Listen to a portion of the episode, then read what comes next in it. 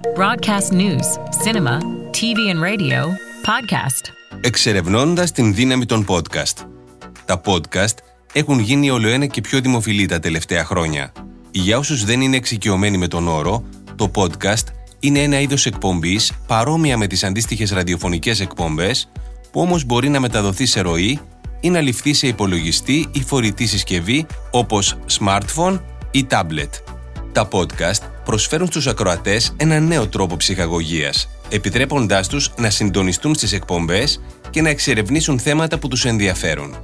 Ο όρος podcast προέρχεται από τη σύνθεση των λέξεων iPod και broadcasting.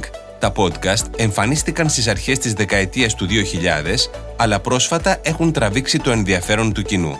Το τοπίο των podcast έχει εξελιχθεί σημαντικά σε εκατοντάδες χιλιάδες εκπομπές διαθέσιμες σε διάφορες πλατφόρμες ροής όπως το Spotify, το Google Podcasts, το Apple Podcasts και πολλές άλλες.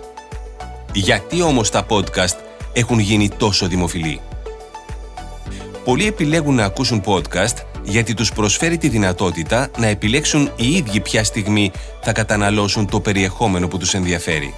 Σε σύγκριση με τις εκπομπές στην τηλεόραση και το ραδιόφωνο, δεν υπάρχει συγκεκριμένη ώρα μετάδοσης. Ο ακροατής αποφασίζει πότε και πού θέλει να ακούσει το περιεχόμενο.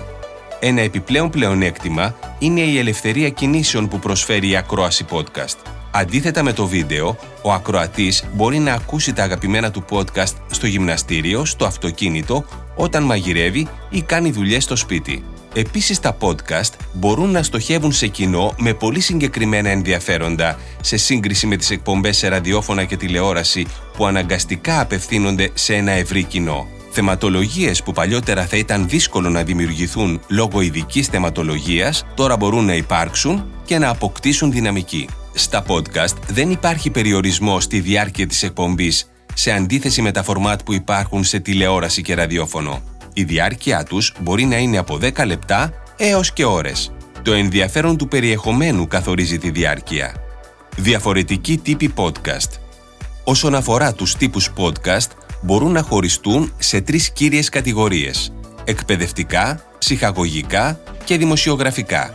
Τα εκπαιδευτικά podcast επικεντρώνονται στη διδασκαλία των ακροατών σχετικά με ένα συγκεκριμένο θέμα ή τομέα παρουσιάζουν συχνά συνεντεύξεις με ειδικούς στον τομέα και καλύπτουν θέματα όπως η ιστορία, η επιστήμη και η τεχνολογία. Τα podcast που βασίζονται σε ψυχαγωγικό περιεχόμενο είναι γενικά πιο χαλαρά από τα εκπαιδευτικά, αλλά εξακολουθούν να παρέχουν ενδιαφέρουσες συζητήσεις για θέματα pop κουλτούρας όπως ταινίες, μουσική, τηλεοπτικές εκπομπές κτλ. Αντίστοιχα τα podcast με δημοσιογραφικό περιεχόμενο επικεντρώνονται στα τρέχοντα γεγονότα και άλλα θέματα της επικαιρότητας. Δημοτικότητα των podcast Τα podcast έχουν κερδίσει τεράστια δημοτικότητα τα τελευταία χρόνια. Έχουν γίνει ένα ισχυρό εργαλείο επικοινωνίας που επιτρέπει στους ανθρώπους να έχουν πρόσβαση σε γνώσεις και ιδέες για θέματα με τα οποία είναι παθιασμένοι. Το ηχητικό περιεχόμενο γίνεται όλο και πιο δημοφιλές και αγαπητό σε πολλούς. Στην Αμερική το 2016 μόνο το 22% του ενήλικου πληθυσμού γνώριζε για την ύπαρξη των podcast. Αντίθετα, το 2022 το ποσοστό αυτό έφτασε το 79%. Σε έρευνα που διεξήχθη στις αρχές του 2022, το 38% του αντίστοιχου πληθυσμού είχε ακούσει τουλάχιστον ένα podcast τον προηγούμενο μήνα. Η δύναμη των podcast έγκυται στη δυνατότητά τους να προσεγγίζουν οποιοδήποτε κοινό καθώς και στην ευελιξία τους στην αντιμετώπιση σύνθετων θεμάτων. Ένα podcast μπορεί να χρησιμοποιηθεί για να εκπαιδεύσει το κοινό σε δύσκολες έννοιες, ενώ ταυτόχρονα είναι αρκετά χαλαρό ώστε να έχει ψυχαγωγικό χαρακτήρα.